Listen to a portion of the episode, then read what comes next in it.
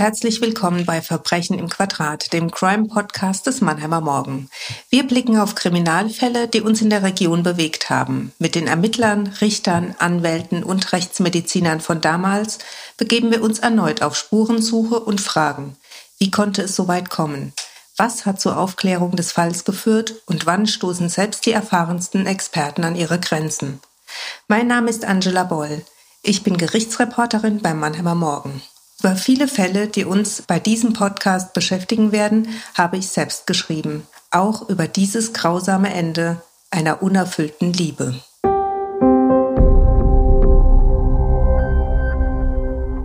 Eine Vermisstenmeldung im Februar 2012 ruft die Kriminalpolizei auf den Plan. Gesucht wird eine 52-jährige Krankenschwester aus Käfertal, die nicht zur Arbeit erschienen war. Während die Polizei bereits unter Hochdruck nach der Frau sucht, meldet eine Spaziergängerin in Käfertal einen Leichenfund. Schnell stellt sich heraus, es handelt sich um die gesuchte Frau. Bald gerät ein Mann in Verdacht, der in Käfertal ein Eigenbrötler-Dasein pflegt.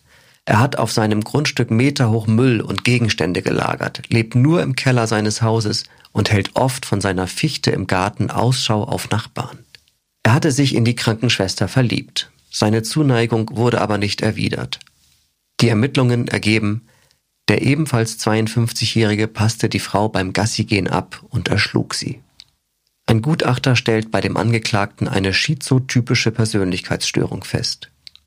Wegen Mordes wird der Angeklagte zu 13 Jahren Haft verurteilt. Aufgrund der Schizophrenie ordnet der Richter die Unterbringung in einem psychiatrischen Krankenhaus an. Die Tat bestreitet der Mann bis heute.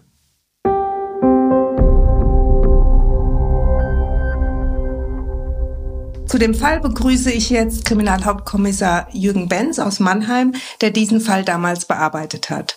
Herr Benz, können Sie sich noch erinnern, wann und wie Sie zum ersten Mal mit der Geschichte konfrontiert wurden?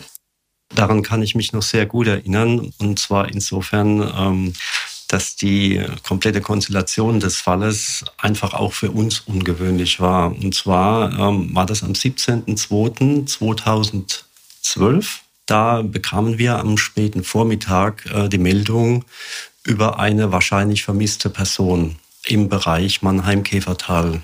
Und ähm, es war so vom Sachverhalt, dass bereits am Abend vorher gegen 22.25 Uhr der unangeleinte Hund der vermeintlich Vermissten im Bereich der Rollbühlstraße in Mannheim-Käfertal von einem Auto erfasst und verletzt worden ist. Die äh, eingesetzten Tierhelfer haben dann über den Chip des Hundes die Hundehalterin identifiziert und haben der dann zunächst, weil sie sich nicht weiter so helfen wussten, eine Nachricht im Briefkasten hinterlassen. Vermisst gemeldet wurde die Geschädigte dann am nächsten Tag durch die Arbeitgeberin, durch ihre Chefin. Die Vermisste war bei einem Pflegedienst in Mannheim-Käfertal beschäftigt und äh, galt dort als sehr zuverlässige Person, die auch aus innerem Antrieb und mit großer Motivation und Freude ihre Arbeit in der Altenpflege erfüllte. Und das war für die Chefin schlicht und ergreifend völlig ungewöhnlich und auch absurd, dass die Frau ohne Mitteilung nicht bei der Arbeit erschienen ist. Dann hat sie sich äh, dazu entschlossen, dort an der Wohnung vorstellig zu werden, hat über Nachbarn auch Einlass gehabt und Einlass bekommen, hat sich dann zur Wohnungstür begeben und dort festgestellt, dass die in Spalt offen steht. Die hat er mal reingerufen, hat sich in die Wohnung begeben, da war aber niemand und ist dann wieder raus. Dann wurde dieser Fall eben ähm, an uns herangetragen mit dem Hinweis, dass es sich ähm, bei dem späteren oder bei dem schon damals Opfer um eine Frau mit einer entsprechenden Disposition, die eigentlich man kann es auch so sagen, äh, an Depressionen gelitten hat, ja, handelt. Und das war dann auch für uns Grund genug und Anlass, um diesen Fall als vermissten Fall anzunehmen. Was wussten Sie denn über die Frau? Äh, nur die ersten vorläufigen, wenn auch bruchstückhaften Informationen. Wir wussten über das Alter, wir wussten um die Lebensgewohnheiten. Wir wussten, dass er Angehöriger in einer Mannheimer Kirchengemeinde ist. Ja, das sind alles so die groben Daten, die uns durch die Arbeitgeberin mitgeteilt wurden. Auch bezüglich der Depression. Die Arbeitgeberin äh, wusste ebenfalls, dass sie ähm, ja, medikamentös eingestellt war. Und ähm, ja, wir haben uns dann so ein erstes, ja, wie gesagt, vorläufiges Bild von der Frau machen können und haben dann auch innerhalb unseres Teams angefangen, doch recht kontrovers zu diskutieren. Ja. Ob es jetzt tatsächlich ein Vermisstenfall sein könnte oder ob da vielleicht ein Verbrechen im Raume steht. Ähm, da ist er, schwingt ja immer so ein Bauchgefühl mit. Ja. Und so gerade so ein Fall lebt ja auch in der Anfangsphase. Ähm, ich bezeichne es mal von der Schwarmintelligenz. Ne? Ja, jeder aus dem Team bringt seine Meinung an. Man schaut mal, wieso die Hauptlast ist.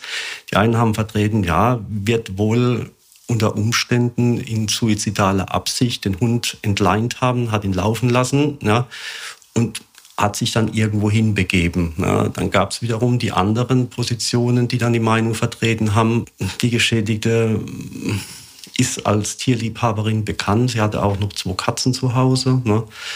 Und ähm, der Hund war auch ein zentraler Lebenspunkt von ihr. Entschuldigung, was hat Ihnen denn Ihr Bauchgefühl gesagt? Ich gehörte zur letzteren Fraktion. Ne? Ich war einfach der Meinung, ähm, dass diese Frau, die mit dieser Tierliebe ausgestattet ist, ihren Hund nicht einfach so hätte in der Nacht springen lassen. Die hätten nicht fortgejagt um dann Suizid zu begehen. Ähm, das war so meine Einschätzung. Aber dennoch, wir hatten nichts weiteres als eine verschwundene Person und haben aber dennoch dann sukzessive die Ermittlungen aufgenommen. Und was heißt das? Was haben Sie konkret getan? Das ist natürlich äh, so, so eine Art Puzzlespiel, das wir betreiben.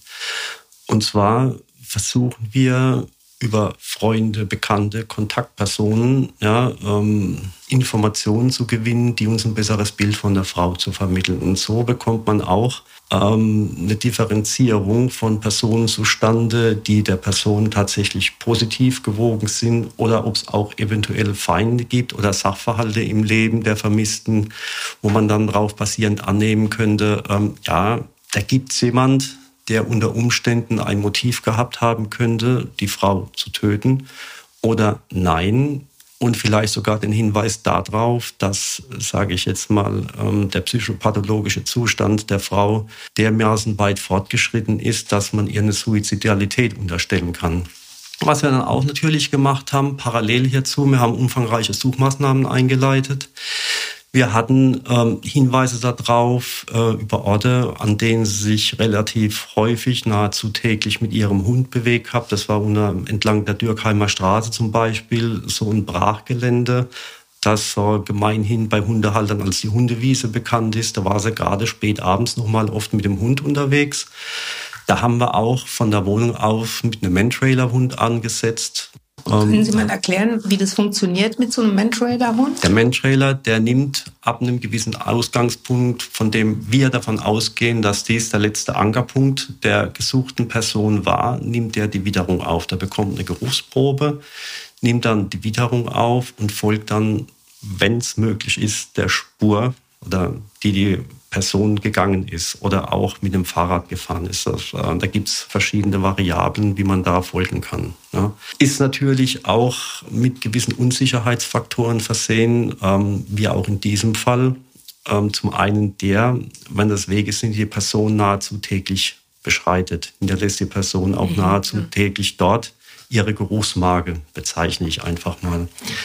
Ähm, die nächste Variable, wie in diesem Fall, ist, der Hund ähm, erkennt keine Leichen.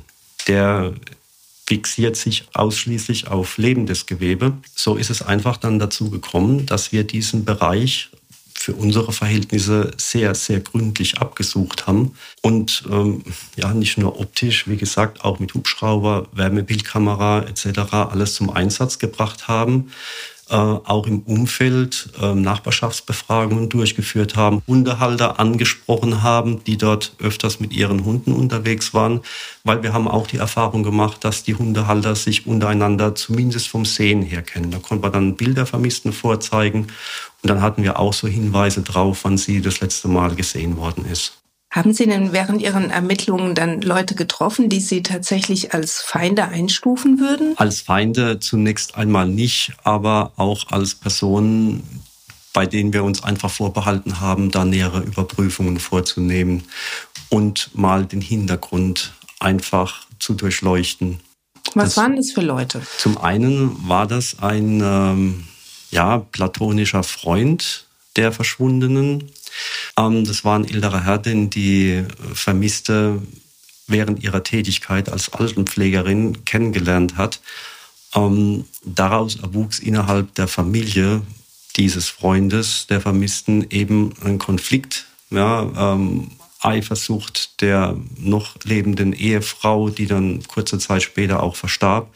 Dadurch bedingt auch Missmut der Kinder oder des Sohnes dieses Mannes, der auch unserer Vermissten dann auch nicht gerade wohlgesonnen war.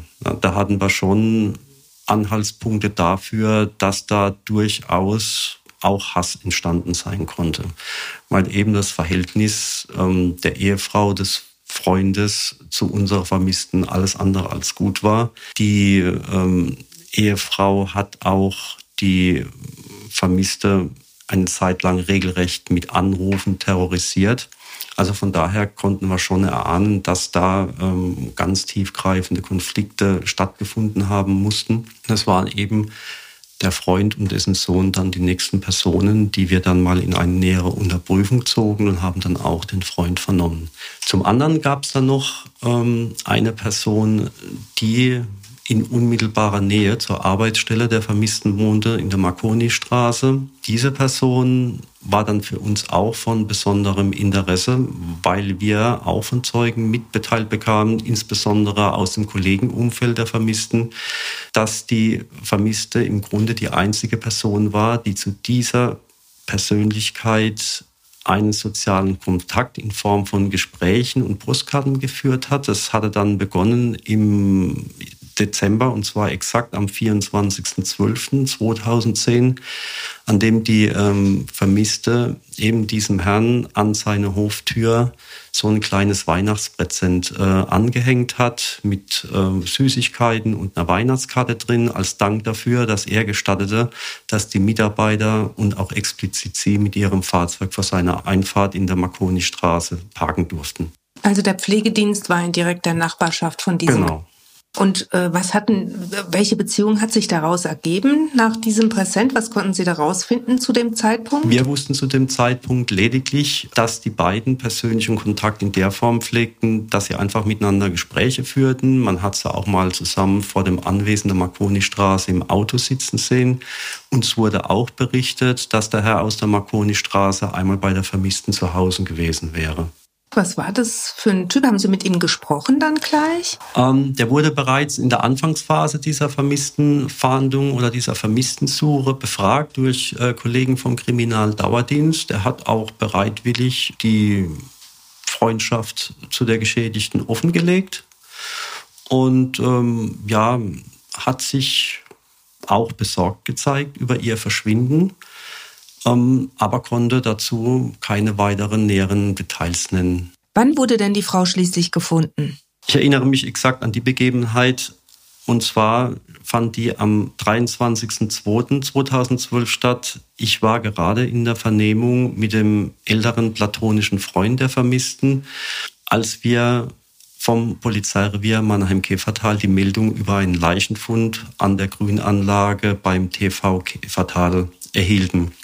Die Vernehmung habe ich dann stehenden Fußes abgebrochen, bin dann mit meinem Teamkollegen zum Leichenfundort gefahren und äh, haben uns das Ganze erst einmal angeschaut. Und das war eine ganz kuriose Situation.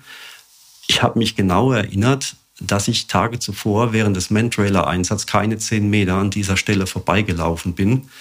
Und ähm, so wie sich dann später herausgestellt hat, lag die Leiche die ganze Zeit dort. Wie hatte denn der Täter die Leiche versteckt? Das war ein ganz dezenter Blätterhaufen. Das hat eigentlich ausgesehen, als hätte der Wind da willkürlich die Blätter in eine Ecke geweht. Da hatte eine Passantin, die dort regelmäßig Tauben füttert und ja, unter einer Sehschwäche leidet, ganz verschwommen einen Fuß wahrnehmen können, der unter diesem Blätterhaufen hervorlugt. Dann hat sie eine Bekannte verständigt, die dann vor Ort gekommen ist und diese Beobachtung bestätigt hat. Und daraufhin hat man dann die Polizei eingeschaltet.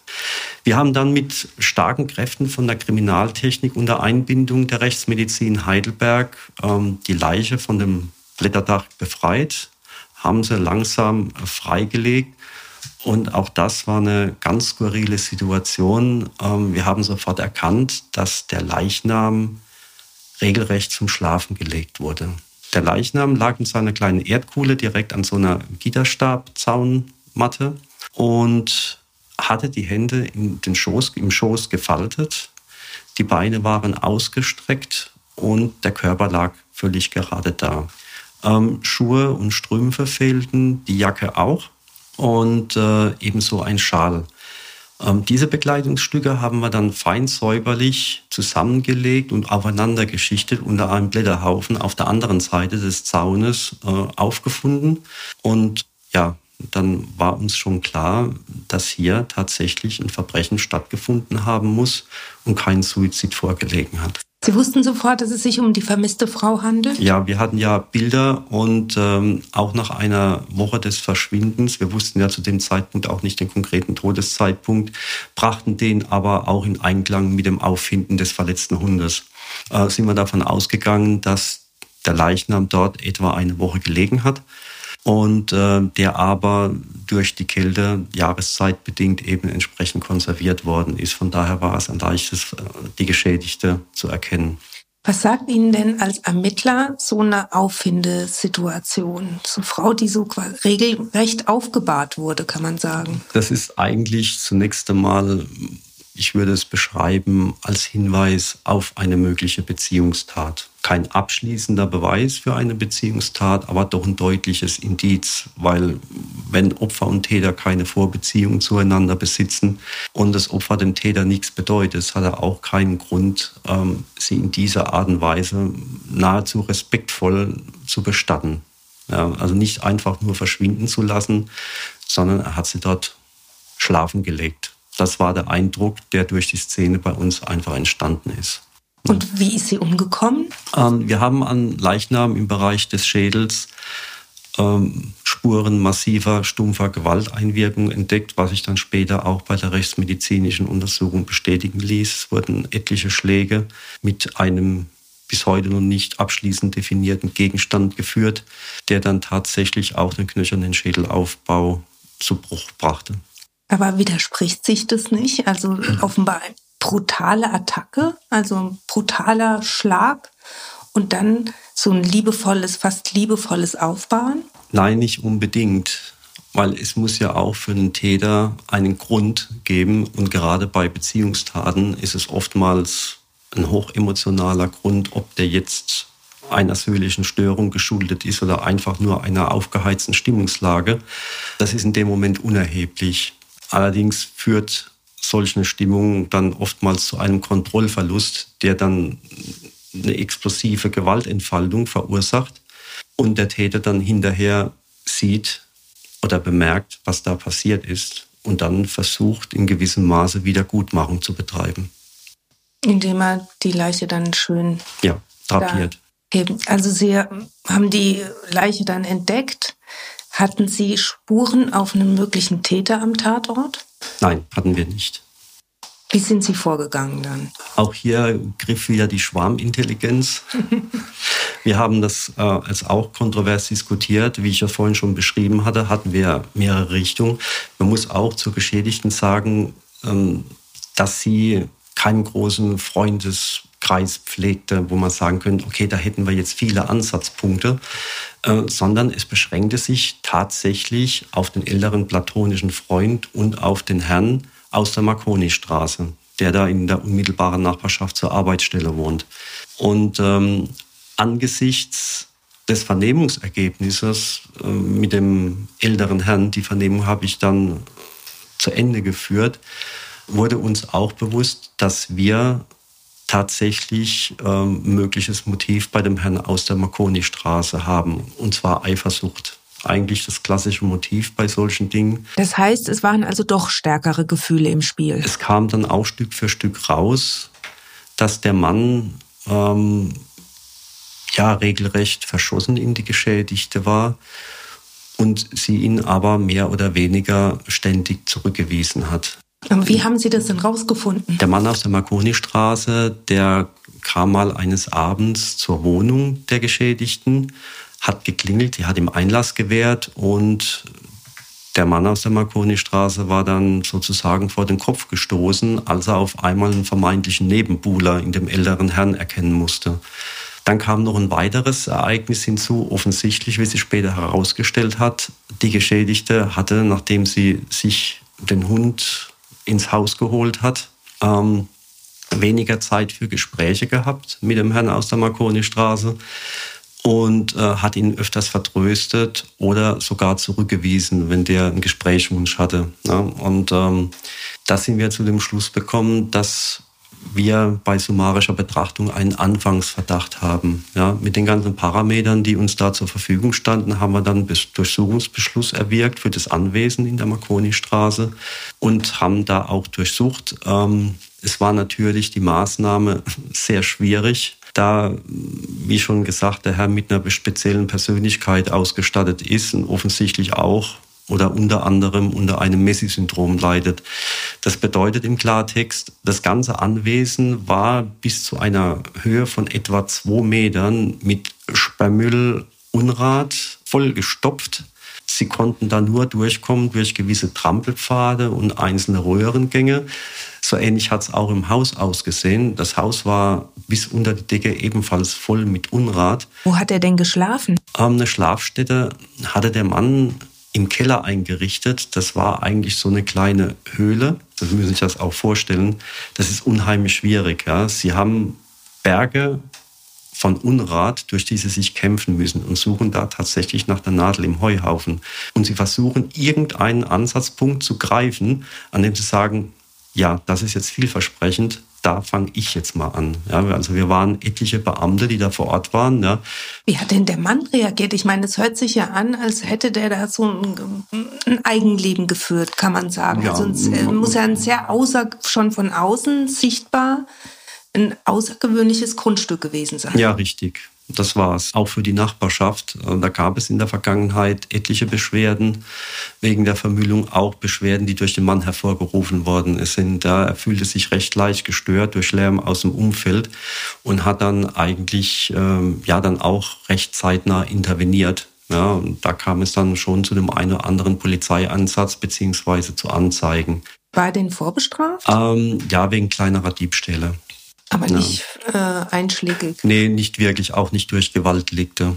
man muss auch sagen, hat auch angegeben, dass er seinen äh, Lebensunterhalt ähm, durch Pfandsammeln verdient. Ja, es war eigentlich recht, ja, ein recht ungewöhnlicher Lebenswandel, ähm, wo man einfach sagen muss, dass dieser Mann sich völlig von der Umwelt abgeschottet hat und äh, völlig frei von jeglicher Sozialkontrolle gewesen ist. Von was hat er denn gelebt? Ja, wie gesagt, von dem Pfandsammeln. Ja. Und das war sein einziger Verdienst. Hat er einen ja. Beruf gelernt? Ähm, nein, hat er nicht. Und er, als was hat er vor dem Flaschensammeln gearbeitet? Ähm, wir konnten nur nachvollziehen zur Person, ähm, dass er 1993 in psychologischer Behandlung stationär gewesen ist.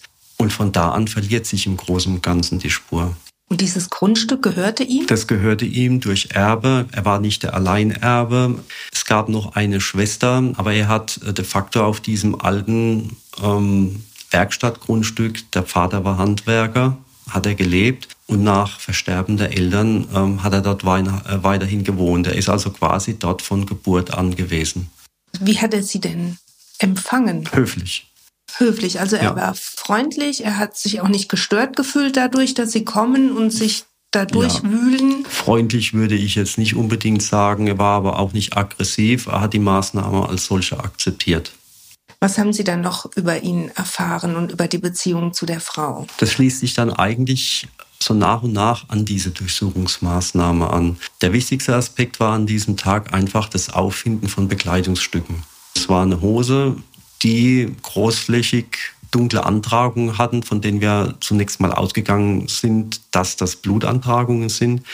Unter der Hose war eine Jacke über dieses Geländer gehängt. Ebenfalls in diesem Bereich lagen noch ein paar Handschuhe. Ähm, ein Blutvortest durch unsere Kriminaltechnik ergab tatsächlich, dass es sich dabei um Blut handelt. Wir können durch so einen Vortest natürlich nicht differenzieren, ob es sich dabei um menschliches oder tierisches Blut handelt. Wir können auch keine DNA feststellen, aber wir haben den Nachweis, es ist Blut und somit auch ein starkes Indiz für uns. Okay, und was hat er zu dem Fund gesagt? Konnte er erklären, was das für Blut sein könnte? Nee, das hat er nicht gesagt. Dazu hat er sich nicht geäußert. Nee, er hat sich auch vernehmen lassen eine Zeit lang durch äh, andere Kollegen.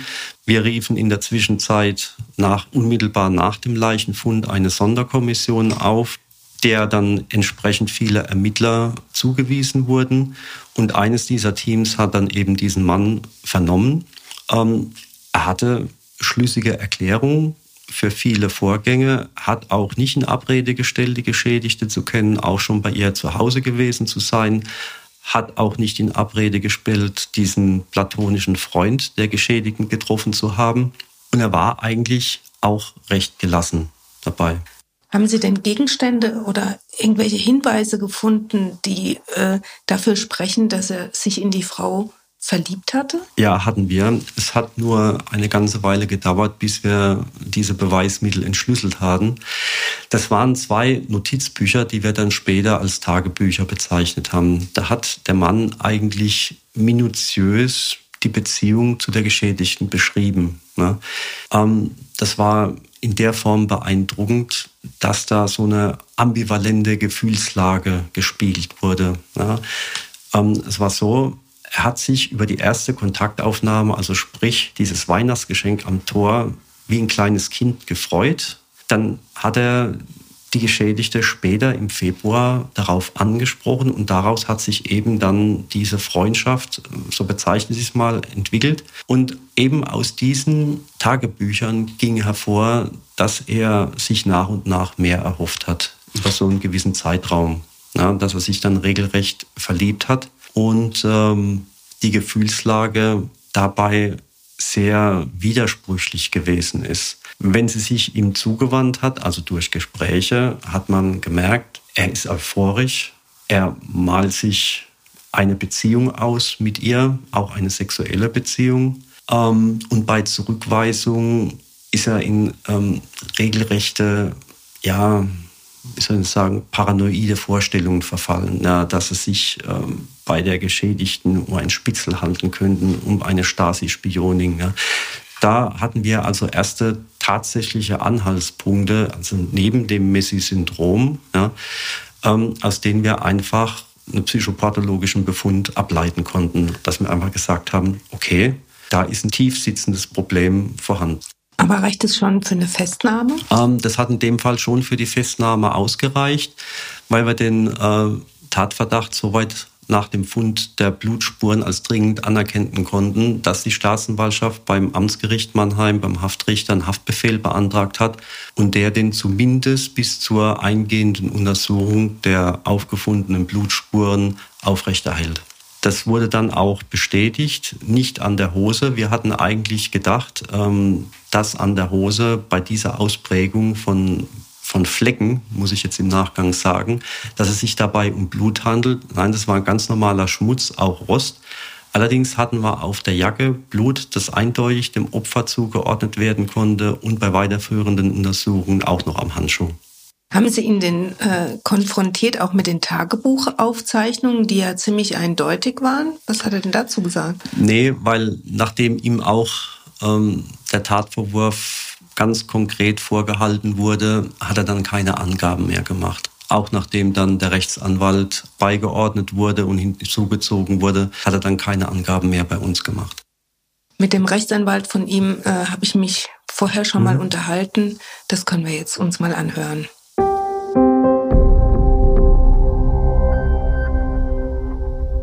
Herr Lindberg, Sie sind seit vielen Jahren Strafverteidiger hier, unter anderem auch in Mannheim. Was reizt Sie denn daran, einen Menschen zu verteidigen, der jemanden umgebracht hat? Naja, man kann nicht unterscheiden zwischen gutem Strafrecht und schlechtem Strafrecht. Jeder hat den Anspruch auf eine optimale, effektive Strafverteidigung. Und da ist an der Stelle der Tatvorwurf im Grunde irrelevant. Ähm, ich werde häufig gefragt, gerade im Bereich des Sexualstrafrechts, äh, wie man solche Menschen vertreten kann aber auch da ist es eben so, ähm, dass der Gesetzgeber für alle denkbaren Delikte Strafrahmen geschaffen hat und dass äh, möglicherweise da auch noch eine moralische Wertung dazu kommt. Aber die muss eben an dieser Stelle außen vor bleiben. Jeder hat äh, das Recht auf eine angemessene und effektive Verteidigung. Ist es für Sie wichtig zu wissen, ob das derjenige wirklich war? Gehen Sie davon aus, dass Sie immer die Wahrheit gesagt bekommen? Für meine Tätigkeit, äh, das ist jedenfalls meine Herangehensweise, ist es im Grunde völlig irrelevant, ob derjenige die Tat begangen hat oder nicht, weil es an meinem Handlungsauftrag schlechterdings nichts ändert. Mein Job ist ähm, darin zu sehen, dass ich um das bestmögliche Ergebnis für den Mandanten zu kämpfen habe. Und äh, wenn er unschuldig ist, äh, muss ich ihn aus der Sache rausholen und für das bestmögliche Resultat kämpfen. Und für den Fall, äh, dass er sich etwas vorzuwerfen hat, ändert es im Grunde am Arbeitsauftrag nichts. Auch dann geht es darum, im Interesse des Mandanten das bestmögliche Resultat zu erstreiten. Es war ja auch in diesem Fall so, dass der Mandant immer erklärt hat, es sei es nicht gewesen. Zugleich ist man ja auch dann, dazu ist auch der Gutachter zu dem Ergebnis gekommen, dass er psychisch krank ist. Wie gehen Sie denn damit um? Sie sind ja kein Psychiater, Sie sind ja Jurist. Es ist völlig zutreffend. Äh, es hat sich in diesem Verfahren um einen reinen Indizienprozess gehandelt, wobei ich insofern auch um Verständnis bitte, dass ich natürlich aus Gründen der anwaltlichen Verschwiegenheit hier keine Details über die Inhalte, die im Mandatsverhältnis äh, gesprochen wurden, äh, preisgeben kann. Das geht natürlich äh, nicht, aber es war ein Indizienprozess und es ist auch zutreffend, dass im Rahmen öffentlicher Hauptverhandlungen ein Gutachten erstattet worden ist, wo eben auch eine psychische Erkrankung meines Mandanten äh, festgestellt und äh, thematisiert wurde. Und das Ganze ist natürlich schon etwas, äh, wo auch für die Verteidigung dann nochmal eine besondere Erschwernis darstellt. Eine besondere Erschwernis deswegen, weil man für gewöhnlich so an einen, an einen Fall herangeht, dass man äh, die Akte durcharbeitet und dem Mandanten alle denkbaren Verteidigungsstrategien aufzeigt. Da gibt es regelmäßig eine ganze, äh, ganze Reihe von äh, Möglichkeiten, wie man sich in einem Verfahren positionieren kann. Äh, zwischen äh, Schwarz und Weiß gibt es manchmal auch einen Graubereich. Also da gibt es einen, einen ganzen Fächer von Möglichkeiten.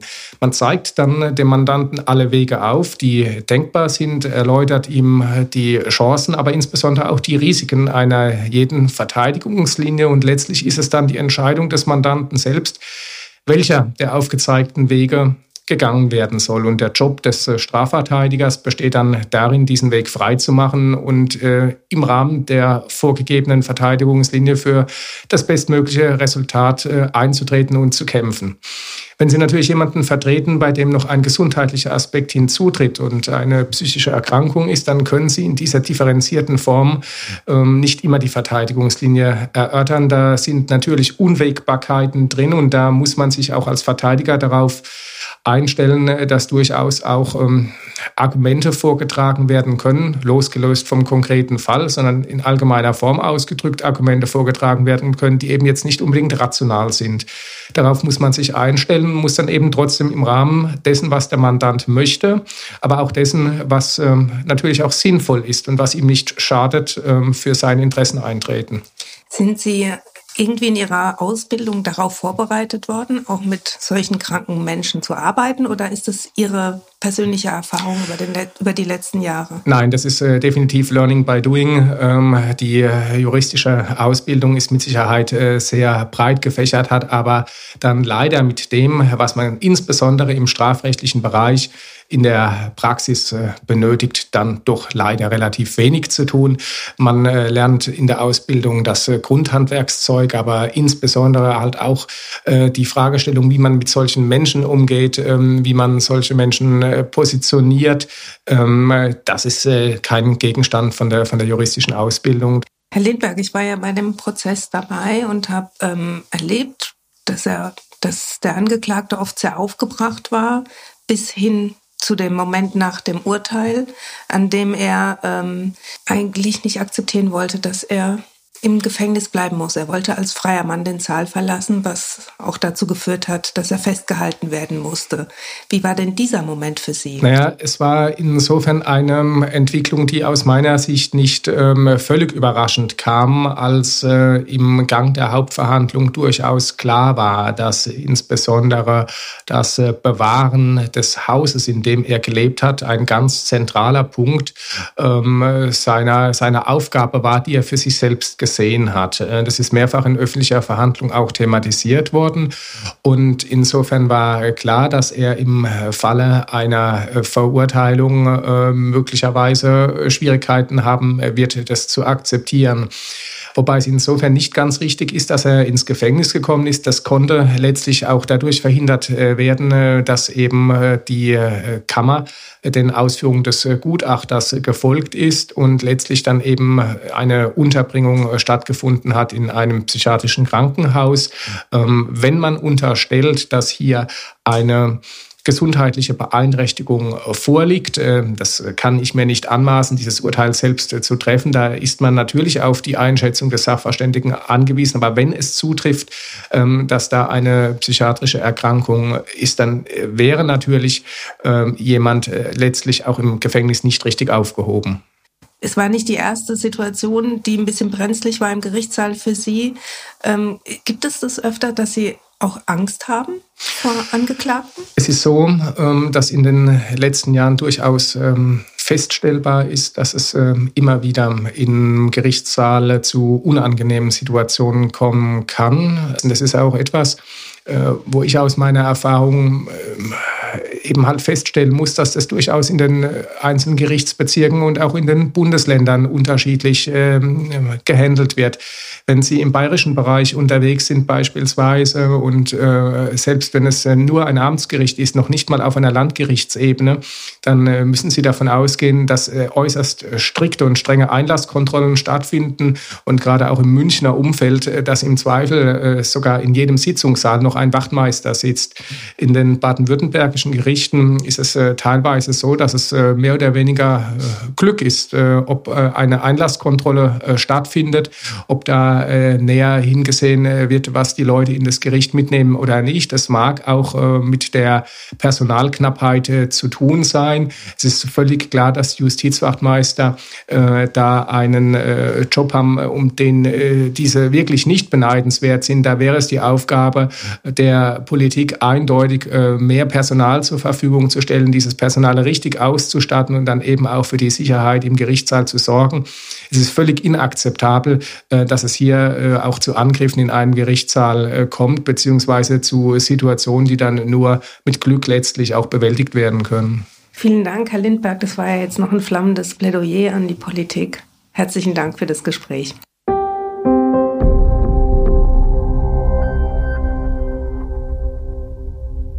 Kommen wir noch mal zu den Ermittlungen zurück. Mhm. Sie hatten ja immer noch kein Geständnis, Sie hatten mehrere Indizien, das heißt, die Ermittlungen gingen weiter, obwohl der Mann in Untersuchungshaft saß? Selbstverständlich, weil wir sind bestrebt, den Tatbefund bis zur Vollkommenheit abzurunden. Das ist die Intention eines jeden dieser Mordverfahren, dass wir keine Lücken offen haben und keine Variablen mehr vorhanden sein können, was die Täterschaft anbelangt. Das wäre für uns das furchtbarste Ereignis überhaupt, wenn wir den Falschen in Untersuchungshaft gebracht hätten. Und deswegen hat auch die Sonderkommission im Nachgang, nach der Inhaftierung des Tatverdächtigen, mit Hochdruck an den, Ermitteln, an den Ermittlungen weitergearbeitet. Ähm, es war dann so, dass diese Tagebücher, zu denen man hinzufügen muss, dass die der Verdächtige in seiner eigenen persönlichen Sprache verfasst hat. Er hat also ganz spezielle Termini verwendet, die wir erst einmal verstehen mussten. Und dazu hatten wir, muss ich als auch im Nachgang sagen, eine hervorragende Kollegin, die damals bei der Kriminaltechnik ihren Dienst verrichtet hat. Die hat gemeinsam mit unserer, mit einer Tarifbeschäftigten von uns über einen Zeitraum von 14 Tagen diese Verschriftung und diese Tagebücher entschlüsselt und ähm, einfach selbst nochmal in klarer Form niedergeschrieben. Sie müssen sich das vorstellen, das waren so ganz einfache Sachen wie, da stand ein Datum, eine Uhrzeit und dann FI-Look. Da ist natürlich die Frage, was bedeutet FI-Look?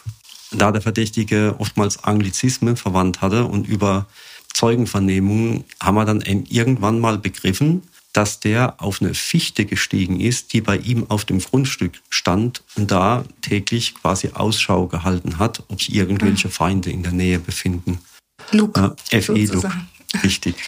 Ich kann mich erinnern äh, an die Kollegin, als sie als Zeugin ausgesagt hat bei dem Prozess. Und ich kann mich auch daran erinnern, dass der Angeklagte sie wie beglückwünscht hat, dass sie äh, seine Sprache verstanden hat. Also ja. sie hat erklärt, wie sie über Tage hinweg das versucht hat zu entschlüsseln mhm. und hat auch, so wie Sie das eben auch erklärt haben, mhm. verschiedene Sachen erklärt. Mhm. Und er hat sie wie beglückwünscht. Ja. Das war eigenartig, das zu beobachten. Ja, das sind tatsächlich sonderbare Szenen. Ähm, man muss aber auch dazu sagen, wenn man mit solch einer Aufgabe betraut wird, dann leben sie in dieser Aufgabe. Das heißt, sie versuchen, das bestmögliche Ergebnis zu gewinnen, indem sie auch verstehen, was der Autor in dem Fall dieser Tagebücher, auszudrücken versucht oder ausdrücken möchte.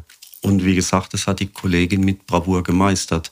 Gab es denn dann Veränderungen an dem Tag, an dem die Frau ähm, umgebracht wurde, anhand der Tagebuchaufzeichnungen? Da gab es schon geraume Zeit vorher Veränderungen, die einhergingen mit diesem, sage ich jetzt mal, Bruch der Beziehung zur Geschädigten, der verursacht wurde eben einerseits ähm, durch die Anschaffung des Hundes, andererseits aber auch durch das Auftreten des platonischen Freundes. Ähm, der Tatverdächtige hatten seinen Aufzeichnungen ab diesem Zeitpunkt die Geschädigte mit Ausdrücken aus der Fäkalsprache bedacht, ähm, hat fantasiert, dass da eine sexuelle Beziehung zwischen dem platonischen Freund und der Geschädigten bestanden haben muss und ähm, hat sich dadurch offensichtlich in einen immer weiter fortschreitenden Zustand begeben, hat also auch minutiös aufgezeichnet, wie er begonnen hat, die Frau zu, regelrecht zu observieren.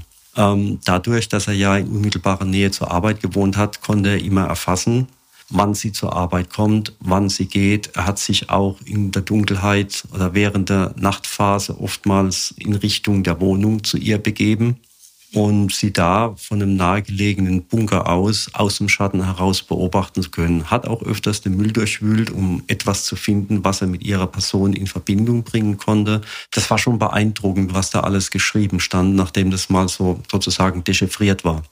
Das heißt, Sie hatten ganz viele Indizien, auch durch die weiteren Ermittlungen, aber immer noch kein Geständnis. Haben Sie dann trotzdem immer wieder versucht, mit ihm zu reden? Ähm, die Kontaktaufnahme durfte dann nur noch über den Rechtsanwalt erfolgen und bei dem Verfahrensstand würde ich als Strafverteidiger auch nichts anderes machen. dann ähm, würde ich meine Mandanten auch anraten, jetzt keine Angaben mehr zu machen.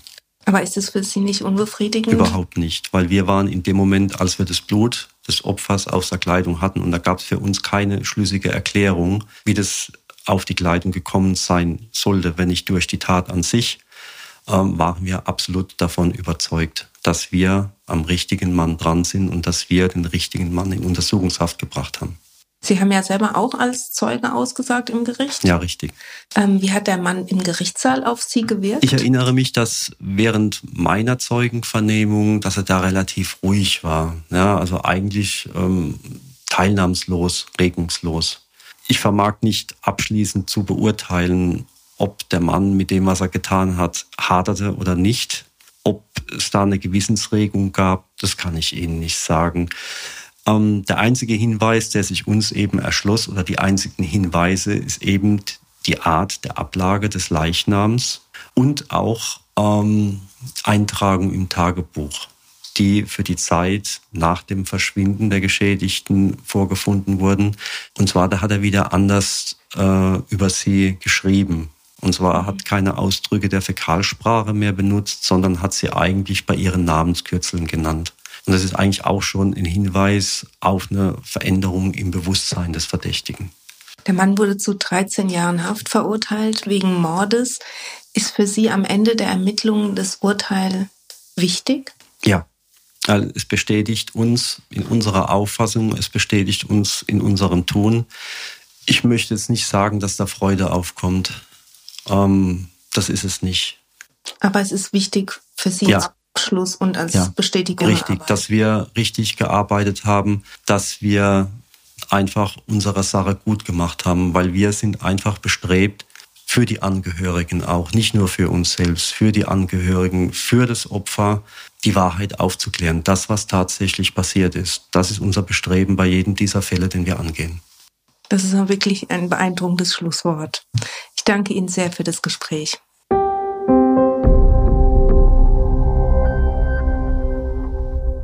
Das war Verbrechen im Quadrat, der Crime-Podcast des Mannheimer Morgen. Mein Name ist Angela Boll und ich freue mich über euer Feedback an podcast.mamo.de. Wollt ihr auch die nächsten Folgen des Crime Podcasts nicht verpassen? Dann abonniert Verbrechen im Quadrat. Außerdem freuen wir uns über eine Bewertung bei Apple Podcast. In vier Wochen gibt's übrigens die nächste Episode. Dann wird Mannheims ehemaliger Kripo-Chef Heinz Gräter von den umfangreichen Ermittlungen um den Mord an einem Ärzte-Ehepaar und einer Arzthelferin aus Heidelberg-Ziegelhausen an Weihnachten im Jahr 2002 berichten.